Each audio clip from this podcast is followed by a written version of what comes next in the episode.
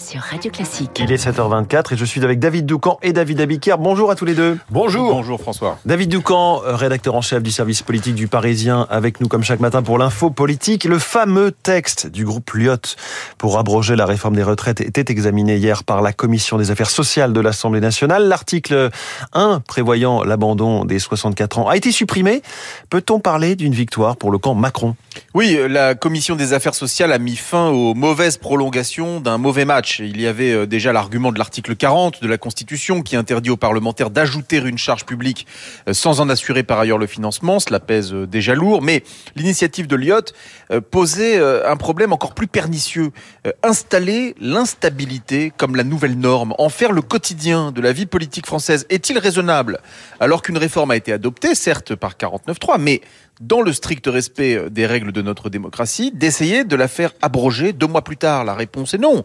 Avec des oppositions radicalisées, des partis populistes en force au Palais Bourbon, le précédent se transformerait vite en habitude, avec pour seul effet de créer une insécurité juridique perpétuelle, incompatible avec le fonctionnement normal et apaisé d'une démocratie parlementaire. C'est surtout en cela que la décision majoritaire et souveraine de la commission compétente remet de l'ordre. Désormais, Lyotte devra réintroduire son projet d'abrogation le 8 juin prochain en séance sous forme d'amendement, ce qui permettra à Yael Braun-Pivet de le rejeter en invoquant l'article 40. Et ce sera donc, selon toute vraisemblance, la fin de cette nouvelle péripétie parlementaire. Mais la NUP, euh, David, a claqué la porte de la commission en criant au déni de démocratie. Oui, c'est vrai, et nous sommes désormais habitués à ce spectacle. Les hurlements, les moulinets avec les bras, les insultes, parfois les outrances souvent. Euh, tout cela sur fond euh, de manœuvres techniques fondées sur les plus obscurs articles du règlement de l'Assemblée. Aujourd'hui, les insoumis s'offusquent parce que la majorité a fait barrage à la tenue d'un vote sur l'abrogation. Hier, souvenez-vous, il pratiquait l'obstruction pour empêcher le vote euh, sur l'article 7 qui instaurait les 64 ans. À l'époque, il pensait perdre, donc il ne voulait pas de scrutin. Aujourd'hui, il pense gagner. Donc, ils exigent un scrutin. Euh, bon, c'est, en fait, c'est joué uniquement lorsqu'on est sûr de gagner. Euh, les députés de cette mandature ont été élus avec moins de 50% de participation en juin 2022. Le spectacle offert à l'Assemblée, s'il dure ainsi encore 4 ans, risque de pousser encore davantage de Français à bouder les urnes. Merci beaucoup David Doucan pour l'info politique. David Avicaire, les titres de la presse. Et ce matin, Marseille à la une. Marseille à la une avec le grand défi. C'est le titre de la Provence. Visite du pape, Coupe du monde de rugby, Jeux olympiques. La pression sur la sécurité est immense à Marseille. La cité phocéenne à la une également du Parisien aujourd'hui en France avec des tueurs sans limite, les influenceurs du crime qui annoncent euh, ces crimes sur Internet. La répartition des migrants également à la une. Elle crée des tensions en France. C'est la une du Figaro. Europe, le coup gagnant de Macron c'est l'opinion, pour qui le président a réussi à convaincre les chefs d'État européens de discuter de l'Europe politique.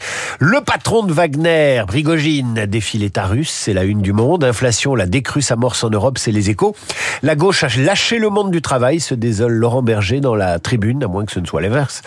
Pour Libération, notre belle forêt française perd ses super pouvoirs. Elle absorbe moins de CO2 qu'autrefois et on ignore pourquoi. Enfin, la question du jour est à la une de Philosophie Magazine.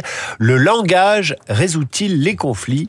Vous vous avez 4 heures. Merci David, à tout à l'heure, dans une heure seulement pour euh, un début de réponse pour la revue de presse complète de Radio Classique. Bonjour Renaud Blanc. Bonjour François. La suite du programme avec vous. Eh bien juste après le journal de Charles Bonner, je recevrai Florent Parmentier, politologue, secrétaire général du CEVIPOF, spécialiste des relations Europe-Russie. Nous parlerons avec lui du sommet de la CPE, la communauté politique européenne euh, qui se tient en Moldavie. L'Europe pour tenter euh, d'afficher son unité face au Kremlin. Florent Parmentier dans une dizaine de minutes. 8h05, nous serons en ligne avec euh, Florent Bonnefoy, journaliste à la Provence, spécialiste des faits divers. Florent Bonnefoy et ce nouvel homicide à Marseille, dans la cité de la Paternelle. 22 morts euh, à Marseille depuis euh, le début de l'année. Florent Bonnefoy dans le journal de Lucille Bréau. 8h15 dans les stars de l'info.